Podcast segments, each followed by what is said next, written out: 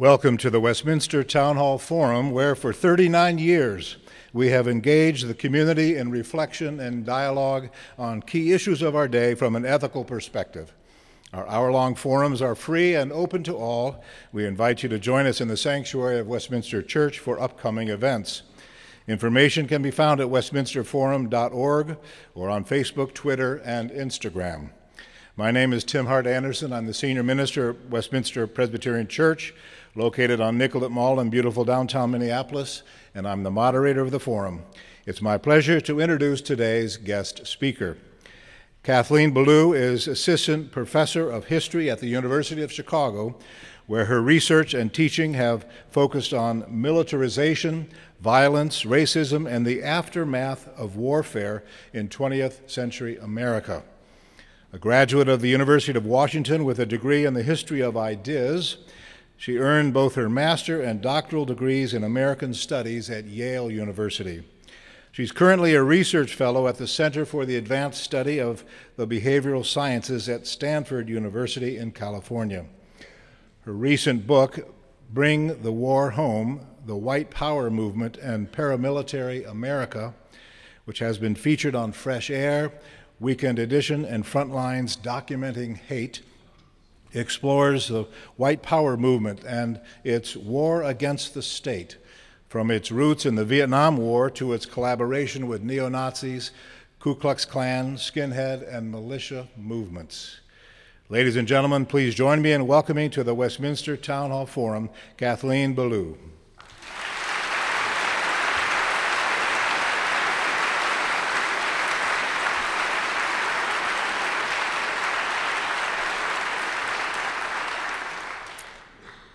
Thank you very much. I'm honored to join you here, and thank you to the Westminster Town Hall Forum for having me. This is for radio, but if I were to open with an image, what I would show you is a picture of the Alfred P. Murrah Federal Building in Oklahoma City. Behind, the windshield of a police car with an American flag on top. And we see the wreckage of the bombing. And in front, someone has written on the windshield, We will never forget. But in April, we marked another anniversary of that bombing, and I fear we've done exactly that. We have no popular understanding of the meaning of that devastation as part of an organized and decades long social movement. So we have to begin a conversation about the white power movement with a sense of urgency, because churches are burning, and worshipers across faiths are being killed out of hate, and families are being separated by this ideology. This violence ripples freely from the fringe to the mainstream. So, our discussion has to start with the idea that a history of hate could have some kind of utility in confronting the present and in imagining a different future. Because let me be perfectly clear without a different response, the wave of white power violence in which we find ourselves will certainly crush beneath it the lives of more people, more families, and more communities. My book, Bring the War Home, is a history of this movement from its founding in the aftermath of the Vietnam War to the bombing of the Oklahoma City building in 1995. It reveals a broad based social movement united through narratives, symbols, and repertoires of warfare this movement connected neo Nazis, skinheads, and militiamen um, and Klansmen. It joined people in every region of the country, across class backgrounds. It joined people in suburbs and cities and mountaintops. It brought together men and women and children, felons and religious leaders, high school dropouts and aerospace engineers, civilians and veterans, and active duty troops. It was a social movement that included a variety of strategies but its most significant legacies have evolved from a 1983 declaration of war, when the whole movement declared war and became outright revolutionary, um, intent on taking over the federal government, unseating the federal government, and targeting other enemies. So, to bring this about, the movement employed two strategies that are still with us today. One of them is called leaderless resistance um, which is something we would understand now as simply cell style terrorism the idea that one or a few activists could work in cells in common purpose, but without direct communication with each other and without direct orders from leadership. The other strategy implemented in 1984 was the beginning of social network activism. Through a series of early computer message boards called LibertyNet, activists shared things like um, assassination lists and ideological tracts, but also things like recipes and personal ads and the other things that we now know bind people together in both common um, shared bonds and in political action. Now, leaderless resistance, cell style terror in this movement, was implemented in large part to foil government surveillance and prosecution. But it has had a much more durable and catastrophic effect because what it has done is disappear this movement entirely. It's clouded our understanding of what this is. And what we have instead is a fiction of supposed lone wolf actors and errant madmen. The period that's at the heart of my study, from 1983 to 1995, featured many episodes of white power coordination, social networking, and spectacular violence. Um, but at no point in this period was there a meaningful stop to this movement's organizing. Even in the wake of the Oklahoma City bombing, which killed 168 people, including 19 children, in the Murrah Buildings Daycare Center, um, and which represents the largest deliberate mass casualty event in the United States between Pearl Harbor and 9 11. Even in the aftermath of that event, there was no durable sense of public understanding that that action was motivated by a broad social movement and a broad political ideology.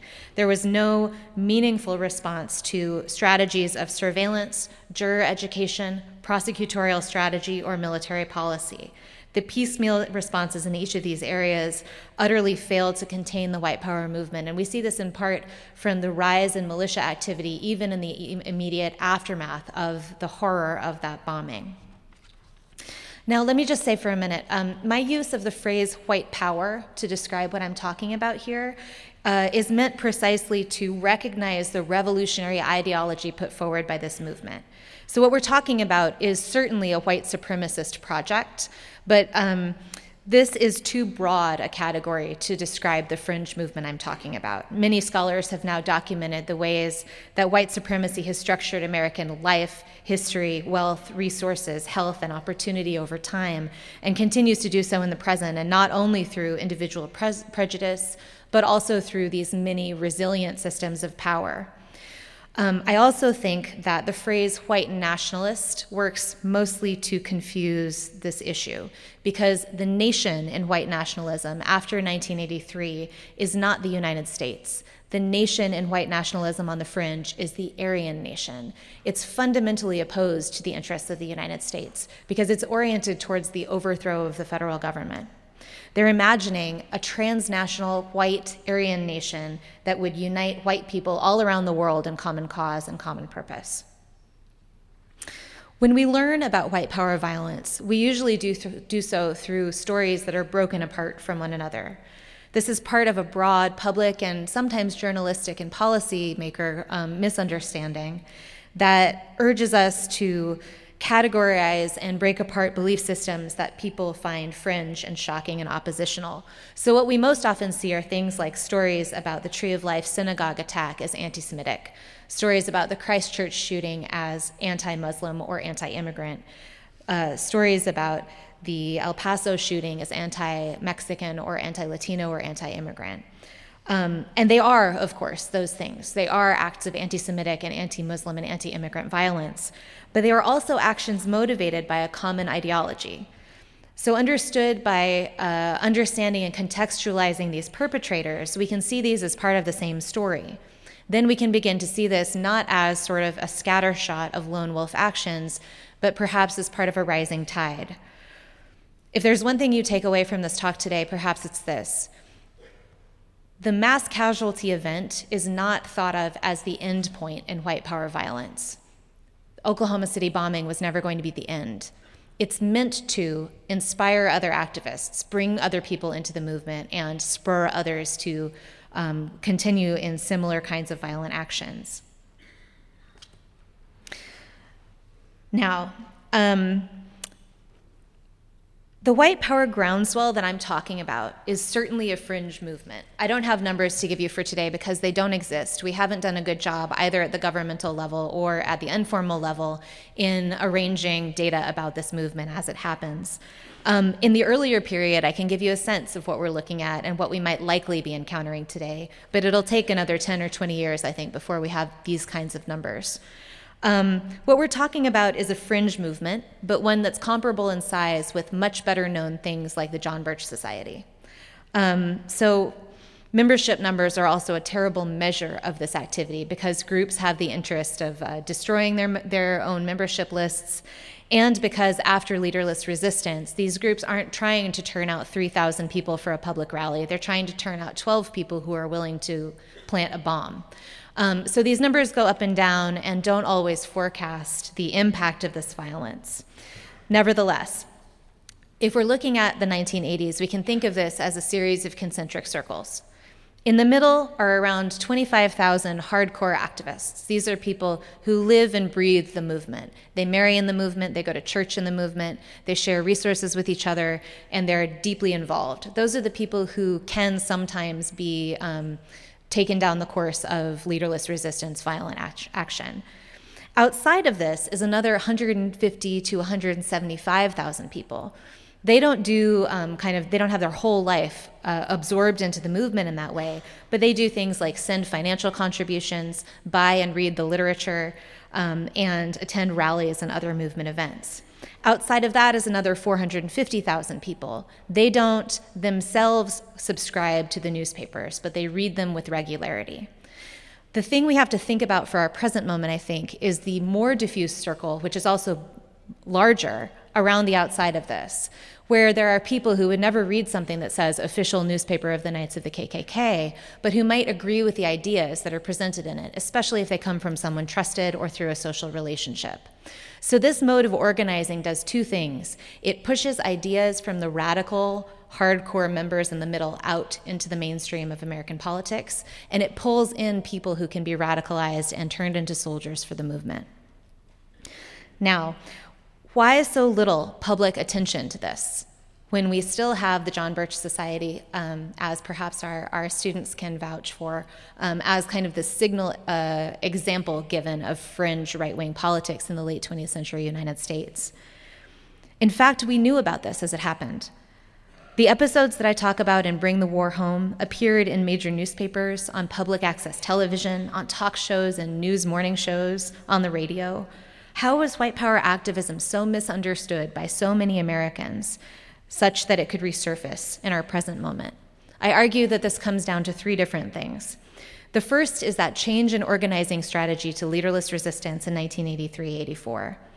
Um, this has really uh, changed the way that the movement works. It's disappeared our ability to understand it as a social movement with a coherent ideology. The second is a series of failed trials. Um, so, the Department of Justice did attempt a large scale trial of 13 white power leaders and activists in 1987 88 in Fort Smith, Arkansas, um, on charges that included seditious conspiracy. Um, this involved the fruits of several smaller sting operations by AT, uh, ATF and FBI agents that had resulted in plea bargains, and several people were testifying against their fellow activists. Um, in order to shorten their sentences, keep their families together, or assure their own protection. The descriptions of race war that they gave were vivid. Things like 30 gallons of cyanide seized before it could be put in the public water supply of a major city, assassinations of a talk radio personality, fellow group members, and state troopers, a reign of paramilitary training, parading, and harassment of various enemies, and two huge laundry hampers of military grade weapons pushed through the courtroom.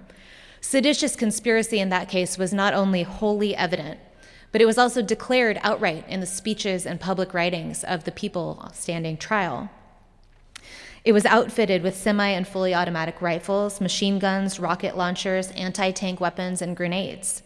Witnesses described how white power separatist compounds were manufacturing their own Claymore style landmines and training in urban warfare. But the trial failed. All 13 activists walked free, a historical analysis of this trial raises several questions about its efficacy. Two jurors had romantic pen pal relationships with defendants, and one of these couples married after the trial, casting doubt on the impartiality of the jury. Defendants representing themselves gave lengthy character testimony about their service in the Vietnam War and argued that those who have served their country during warfare could never possibly become seditious conspirators against it, Um, the historical record doesn't support this argument. We need look no farther than the example of Timothy McVeigh to see that. Large swaths of evidence were excluded, as were all jurors familiar with white power activity in, in an area where it had been the subject of many local news stories. And one juror later spoke of a view, although common to the region at the time, that the Bible prohibited race mixing. Now, this is the third thing the mechanism of forgetting. The sedition trial represented such a public embarrassment that, along with the tragedies that were also public relations disasters at Waco and Ruby Ridge in the early 1990s, it would impact government policy and the investigative strategies used in Oklahoma City. The acquittals gave some agents at the FBI and some at the Department of Justice reluctance to attempt an investigative and prosecutorial strategy that would show that this bombing was the work of a movement. Indeed, the Bureau had institutionalized a policy to pursue only individual actors in white power violence with, quote, no attempt to tie individual crimes to a broader movement. This strategy not only worked to obscure the bombing as part of a social movement, but in the years following bomber Timothy McVeigh's execution, have effectively erased the action and the movement from popular understanding. Now, the evidence of McVeigh's involvement in this movement is too extensive to document for you at length today, but a few highlights include his a choice of building that had been a movement target since the early 1980s the use and distribution of white power novel The Turner Diaries in formulating his plan for the bombing, McVeigh's involvement as a high level security guard in the, militia, the Michigan militia, his contacts and attempted contacts with the white power groups Arizona Patriots, National Alliance, and the separatist compound at Elohim City, and the date of the bombing, not only on the anniversary of the Waco siege, but also on the planned execution date of a prominent white power activist who had once targeted, yes, the federal building in Oklahoma City. Additional evidence abounds, and this is not at the level of conspiracy theory. A simple social geography of McVeigh's life and movements and writings and ideology places him decisively in the white power movement and as a follower of the strategy of leaderless resistance. All of this is to say that white power activity in the United States is not new, nor has it been as shadowy as we may have imagined. It was known and then forgotten. And it is this process of subsuming this story, the process of forgetting, that directs our attention to this, uh, this wave of violence that we face in this, the current moment, um, and to the parameters of our public debate and public memory around this issue, and the critical importance of recognizing this threat for what it is. Now, with my remaining time, I just want to speak briefly to the idea of futurity within this movement. Futurity is a historical kind of jargony word, just meaning the set of ways that people imagine the future within a certain ideology, how people think a future that they want could come to pass. Um, and we think a lot about limits on futurity because they shape historical action quite a bit. Um, the reason that the Turner Diaries has been so critical to this mo- moment um, and the Turner Diaries is, of course, a work of fiction, but one that sets out a roadmap to an all white world achieved through racial violence. The reason it's been so critical is it lays out this imaginative future that activists in the movement believe could come about through leaderless resistance violence. This is one of the questions people often have about the movement is how could they possibly think they could do this? How could a fringe movement of such a small number of people think that they could declare guerrilla warfare on the United States, the most militarized superstate in world history, and think they could win? The resonance of the Turner Diaries and the resonance of the strategies laid out in it, including guerrilla action and these acts of spectacle violence, are all about this larger campaign towards a white homeland or a white world, depending on the person you're talking to um, which is to say that when we see actions like the Oklahoma City bombing or like the mass attacks that we've seen in the recent past, we have to read them not as single one off events, but as political actions that are meant to inspire others and to bring people into this movement. And so I just want to leave you with the idea that this is an unfinished history, and I'm very happy to take your questions. Thank you.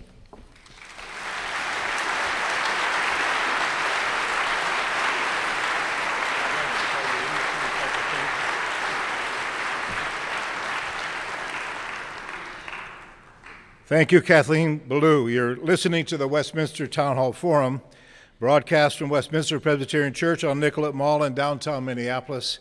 My name is Tim Hart Andersen. I'm the senior minister here at Westminster Church and moderator of the forum. Our speaker today is historian Kathleen Belew, and her book is Bring the War Home White Power Movement and Paramilitary America, the sobering topic. While the ushers collect questions from the in house audience, I'd like to thank our broadcast partner, the statewide network of Minnesota Public Radio News, heard in the Twin Cities on 91.1 FM, our online media sponsor, MinnPost, and the co sponsor of today's forum, Hennepin County Library. We invite you to join us at Westminster Church for our next forum on Tuesday, October 22nd at noon when CNN's national security correspondent, Jim Sciutto, will explore the topic inside China and Russia's secret operations. The topics are never ending, it seems, these days. Visit our website, westminsterforum.org, for further information. And now, Kathleen Belew, if you would return to the pulpit, I will present questions from our audience. You made just a, a passing reference to uh, the Vietnam War in your remarks, in your book uh, delves quite uh, extensively into the connection between the aftermath of Vietnam and the people who came home from that uh, struggle in Southeast Asia and their involvement in a kind of a resurgence of white power uh, here in the in America. Could you speak more about that to us, please? Sure. Um, and let me be clear right off the bat that what we're talking about is a very, very small percentage of returning veterans. We're not talking about a story that is representative of returning veterans as a population. But what we find is that every spike in vigilante violence aligns with the aftermath of warfare. So if you look at, for instance, the Ku Klux Klan, um, which has been through several ups and downs and several membership sort of generations. They always align with the aftermath of warfare, and they do that more consistently than they align with poverty, with anti immigration fervor, with populist movements, with many of the other predictors historians have commonly used to explain what's going on with Klan activity. Um, what I found in the archive is that it turns out that all of American society becomes more violent in the aftermath of warfare. It's a phenomenon that goes across both genders, it goes across age groups, so it's not just people who were of the age to have served in a conflict. Um, so, what's happening with the veterans coming home from Vietnam um, is that that tiny percentage of them that are interested in this ideology are using the skills and tactical expertise that they learned for the war and training all of these other violent actors who have been radicalized in the United States. Um, so the Vietnam War serves that very instrumental purpose of simply creating a higher capacity of, for violence um, within this movement. It also created a very powerful narrative sort of anchor um, in which activists that had been at odds with each other, like neo Nazis and Klansmen, were able to come together after the war, um, sort of out of a common sense of betrayal of government and a sense that that meant that the time for racial uh, combat had come. I want to ask you a bit about the geography of uh, white power. You, you made reference to this as a, a, movement all over the country. Is it really all over the country? In every state are there white power movements, including in Minnesota? Yes. Um, we see this in rural, suburban, and urban spaces. Um, and one of the interesting things about the movement that, um, especially in the early 80s of the period of my study, is that in every way but race, it's a very diverse movement. It cuts across social class, um, it brings in people with very different kinds of white supremacist ideologies and with really different cultural forms. So if you imagine a sort of um, you can imagine like a white supremacist housewife who lives in a white separatist compound in the Northwest and a skinhead woman who is going topless um, in bars in San Francisco. Those are very different presentations, and those people often argue with each other quite a lot, but they're coming into common purpose in this moment. And there's a lot of thinking about uh, how leaders are going to open the doors for different kinds of constituencies to join this fight a number of questions coming forward from listeners uh, asking about the connection between the uh, uh, easy availability of guns in America uh, as well as the NRA. Uh, what, what is the link between the reality of uh, the gun culture and NRA and white power? So, gun shows are one of the ways that this group, these groups get their weapons, um, but certainly not the only one. This is all connected to the widespread availability of guns, but also to the history of increasingly um, increasingly violent technologies of killing, I guess is what I would say. The, the availability of weapons uh, of war, um, both through civilian channels and through illegal channels. So the people I write about are doing things like obtaining stolen military weapons and material from army posts and bases, um, tons of them, literal tons. Um, and going through military level paramilitary training exercises. So the weaponry is sort of a civilian uh, problem and a military problem when we look at this movement. The book describes uh, quite a bit of theft from military bases, uh, moving military equipment, not just guns, but uh, um, heavy military equipment into these uh, camps. Um, do you detect in your research any, here's the word, collusion uh, between people in the military and, and white power movement? So this is tricky because um, I think there are several different scales of this problem. Um, and I should say, too, this is a problem that got largely resolved within the military, as far as I know, by the 1987 88 moment.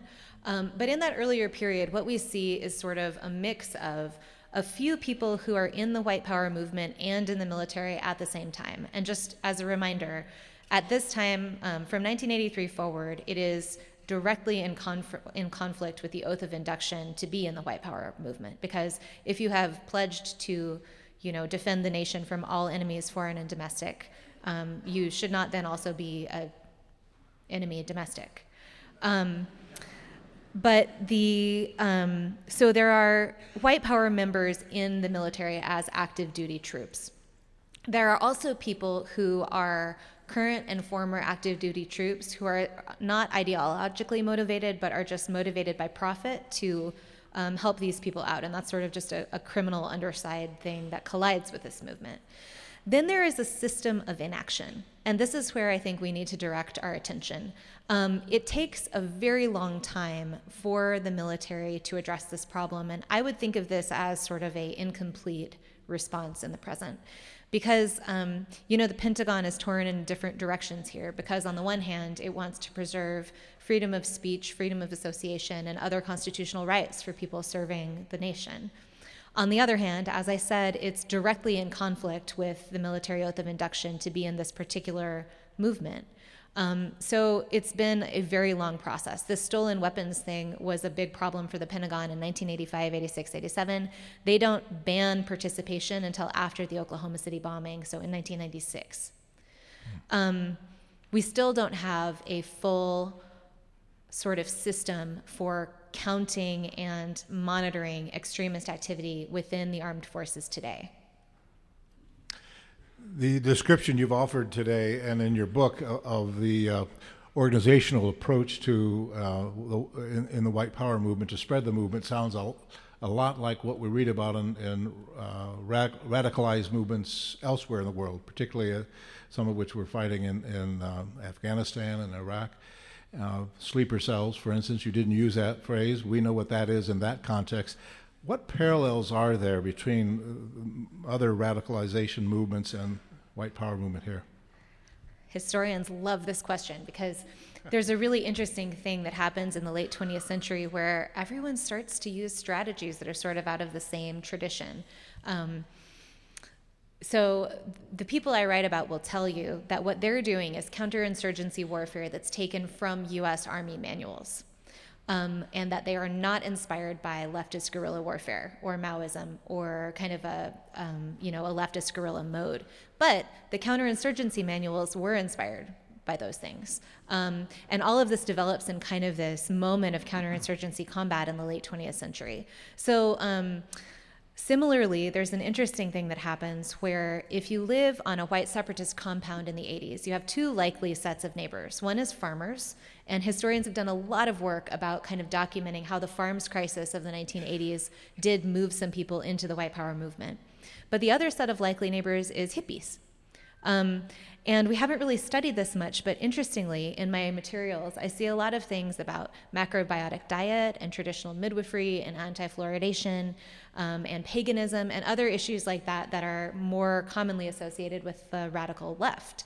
Um, so, one of the interesting things is just a late 20th century historical phenomenon where the two sides of the political spectrum, which we usually think of on a flat line, right, with the left, the center, and the right, it's actually more of a circle where the two edges of the fringe have more in common with each other sometimes than they do with the center. Uh, could you comment about uh, the anti fascist movement that uh, is uh, confronting the white power movement in many places? We think of in Portland, Oregon, for instance. Uh, are they? Uh, would you put them in the same sort of category as radicalized groups with a with a movement uh, ideology? I would not. Um, the anti-fascist movement uh, does not have the decades-long history of organizing um, in in the mode that I'm talking about when I'm looking at white power. Um, I also think it's just important to think about the visualized outcome put forward by each of these groups. One of them, um, the White Power Movement, is interested in overthrowing the country and annihilating people of color. Um, and the other one is interested in stopping them from doing that. Um, I think that our public response has to be measured based on these outcomes and not just kind of a knee jerk reaction. Now, I will say, I, I the historical record also gives us a lot of caution for adopting violent confrontation when trying to organize against the white power movement. And many times that has put activists in the crosshairs and resulted in fatalities. And I think people um, would be perhaps, it might, it, um, I, I, worry about, about that very much. And I think that um, violence is probably a well, I, I, I don't think violence is a good organizational strategy for this.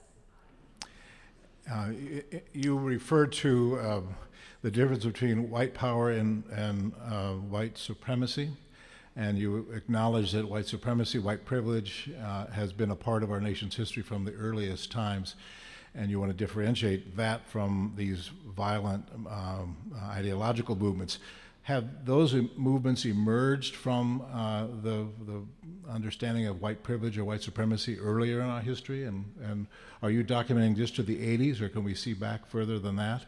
And what do you think, as an historian, is the connection between our nation's uh, history of white supremacy and the white power movement? That's my question, sorry.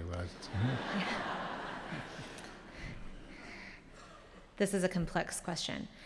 So I think um, part of the work that history can do is understanding all of the different things that we might include when we think about white supremacy.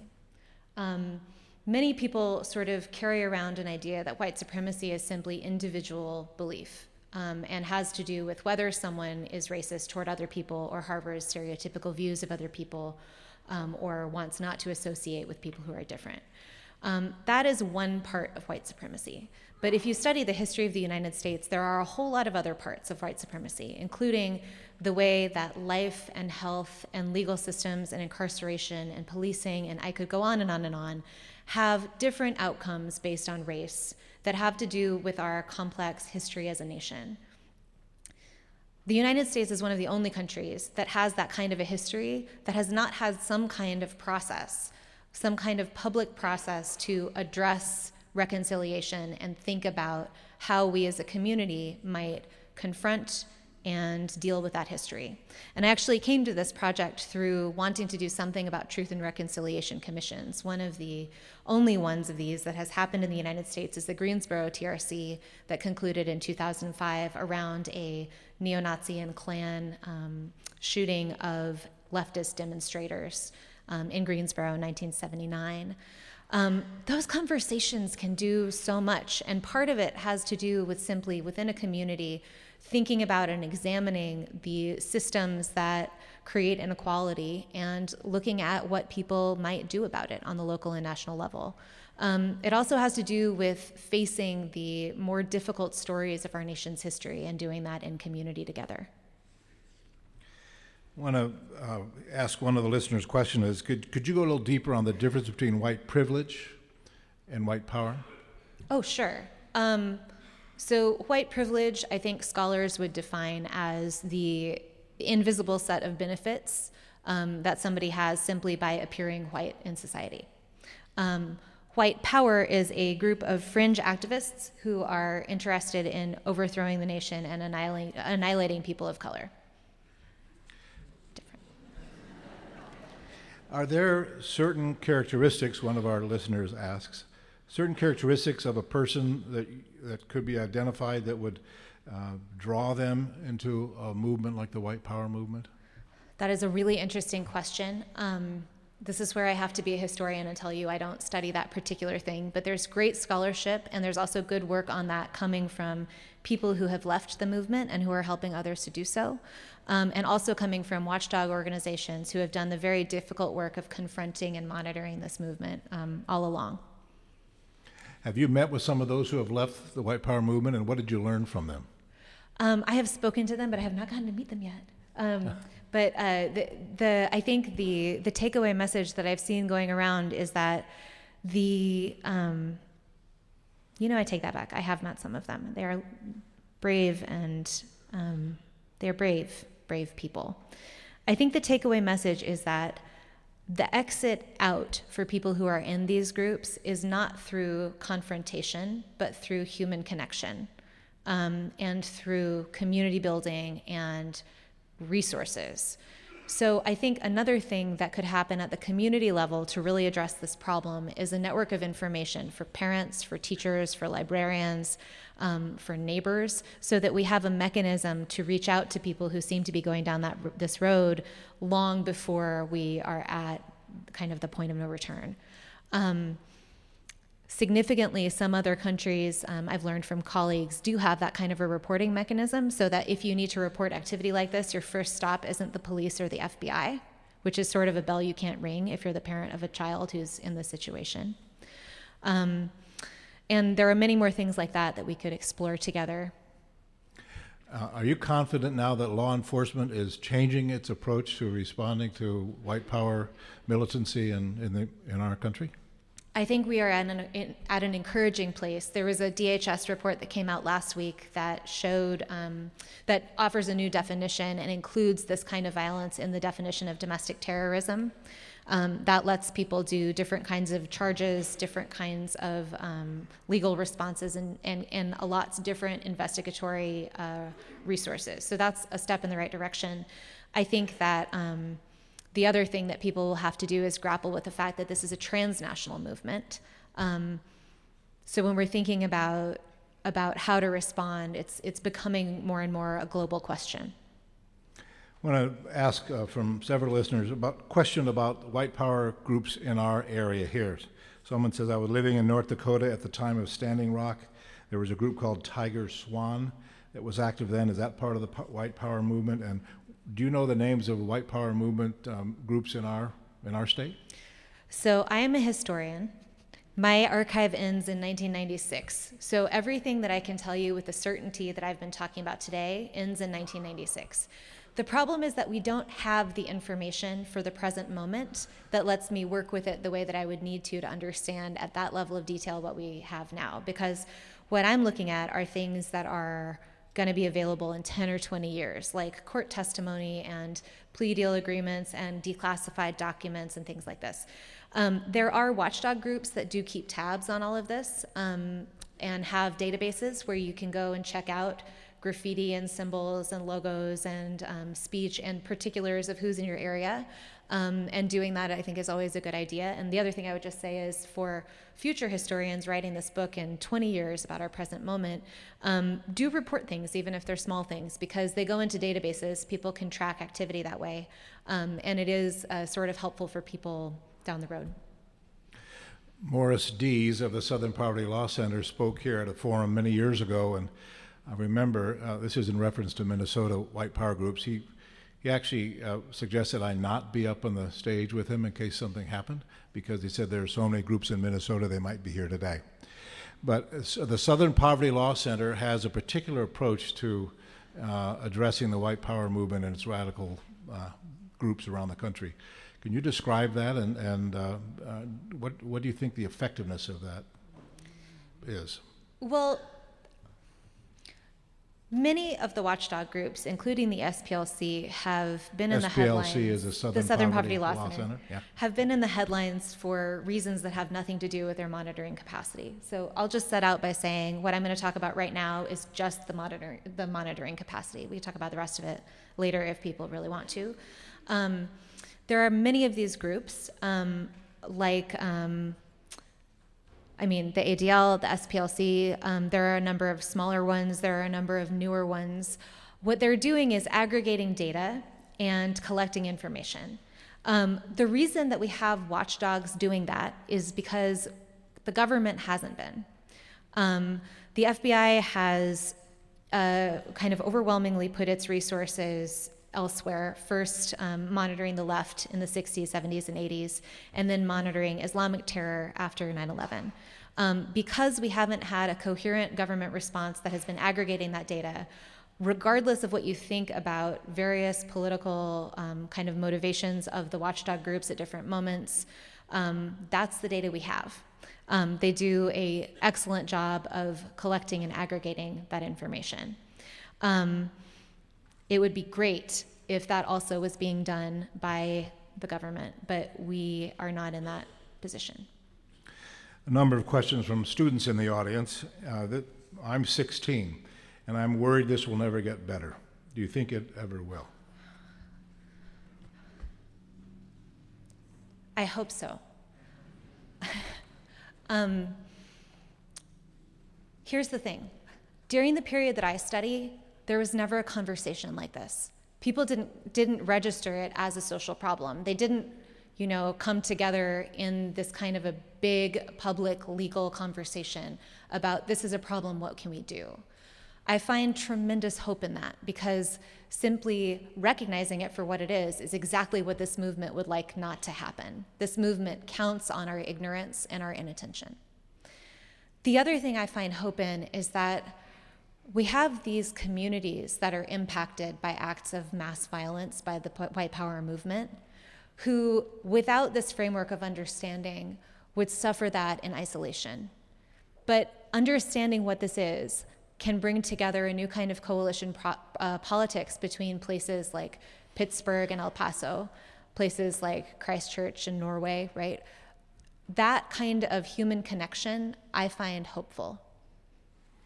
Another question from a student in the audience How can teenagers such as myself and my peers fight for a future without white power? What can young people do?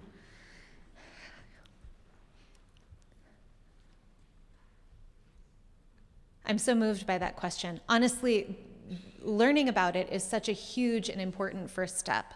Talking to other people about it is a huge thing. Talking to your local newspaper when they run stories that, that seem to be putting for, forward this idea of the lone wolf gun, gunman. Talk to your parents, talk to your teachers, get it in your history curriculum. Um, and I, the work of learning about it is, is endless and it's a rabbit hole. And if you keep going down that rabbit hole and wind up in grad school, call me and I'll tell you more. um, but for now, I mean, consuming um, the information about it, I think, is really a powerful tool for dismantling it. Another question from a student. What do you think our president and the executive branch could be doing better to address violence perpetrated by white power? Gotta love Minnesota students to get right down to it.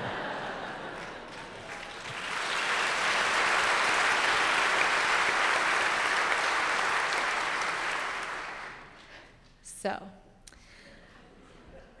I think first of all, we have a really interesting counterexample looking at New Zealand after the Christchurch attacks, where we had a public figure immediately condemn the attacks, immediately start a process of reconciliation, immediately start a practice of community standards, immediately go after the weapons used in the attack, and immediately do all of that without heightening a surveillance state mentality. Um, whether we have the capacity to respond like that here, I don't know. I think it would help to recognize this as domestic terror, which it seems like we're on the road to doing that.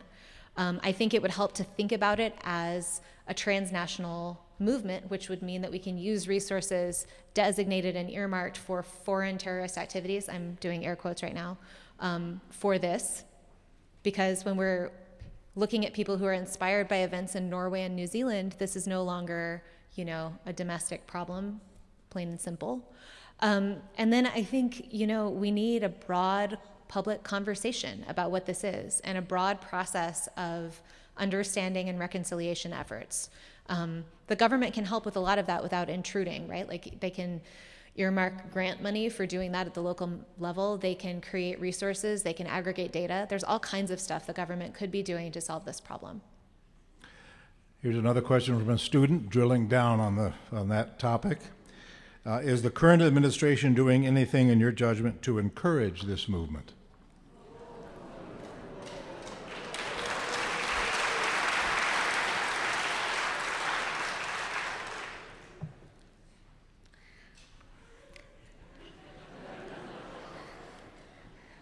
So, if you look at the history of the KKK, the one that most people are familiar with, and I'm hoping is still in your high school textbook, is the one in the 1920s. Did you guys learn about that one?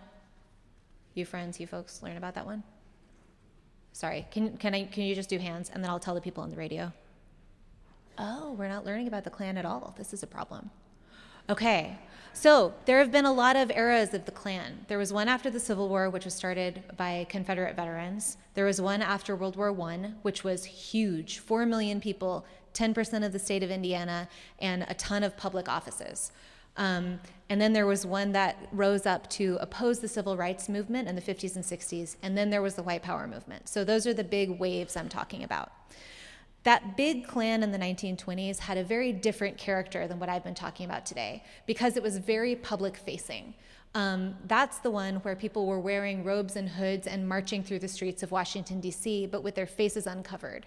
It was completely open and accepted and straight within um, kind of the realm of public culture. Um, and the thing that I teach my students about that is that what the Klan is interested in and what the white power movement is sort of doing, taking a page out of that tactical playbook, is using whatever the prevailing public sentiment and trends are to opportunistically recruit and move people toward violence. So when we see moments when that is allowed to come into the public square, it will come into the public square. Um, these activists are opportunistic and they are interested in using whatever they can to get this message out there. Um, the other thing to remember is that that operates at two different levels. One is that um, we usually think of the Klan as anti black and anti Semitic. Um, the Klan in the 20s was anti black and anti Semitic, but it was also anti Mexican on the border. It was anti labor in the Northwest, where there was a lot of unionization. It was anti immigrant in the Northeast, where there were a lot of arriving immigrants.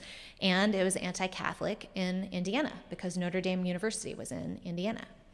Um, so, what the Klan has always done is figure out how to use prevailing public tension to mobilize people to violence. And then the other part is that it does that using trends. And I'm not trying to be glib about this, but if you look at, say, a Klanswoman's dress robes from the 1920s, you'll see that they were very fashion forward for the 1920s. Like they're slim cut, she's showing some ankle. It's very like, it's fashion motivated. Similarly, the reason that people in my period are wearing camo fatigues is partly out of tactical necessity, but it's also because it was cool to wear camo fatigues in the 80s. Lots of people were doing that who weren't affiliated with this in the 80s.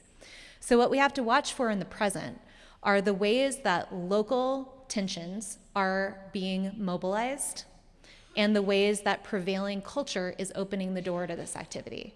And I think both of those things are um, coming from the current administration. The uh,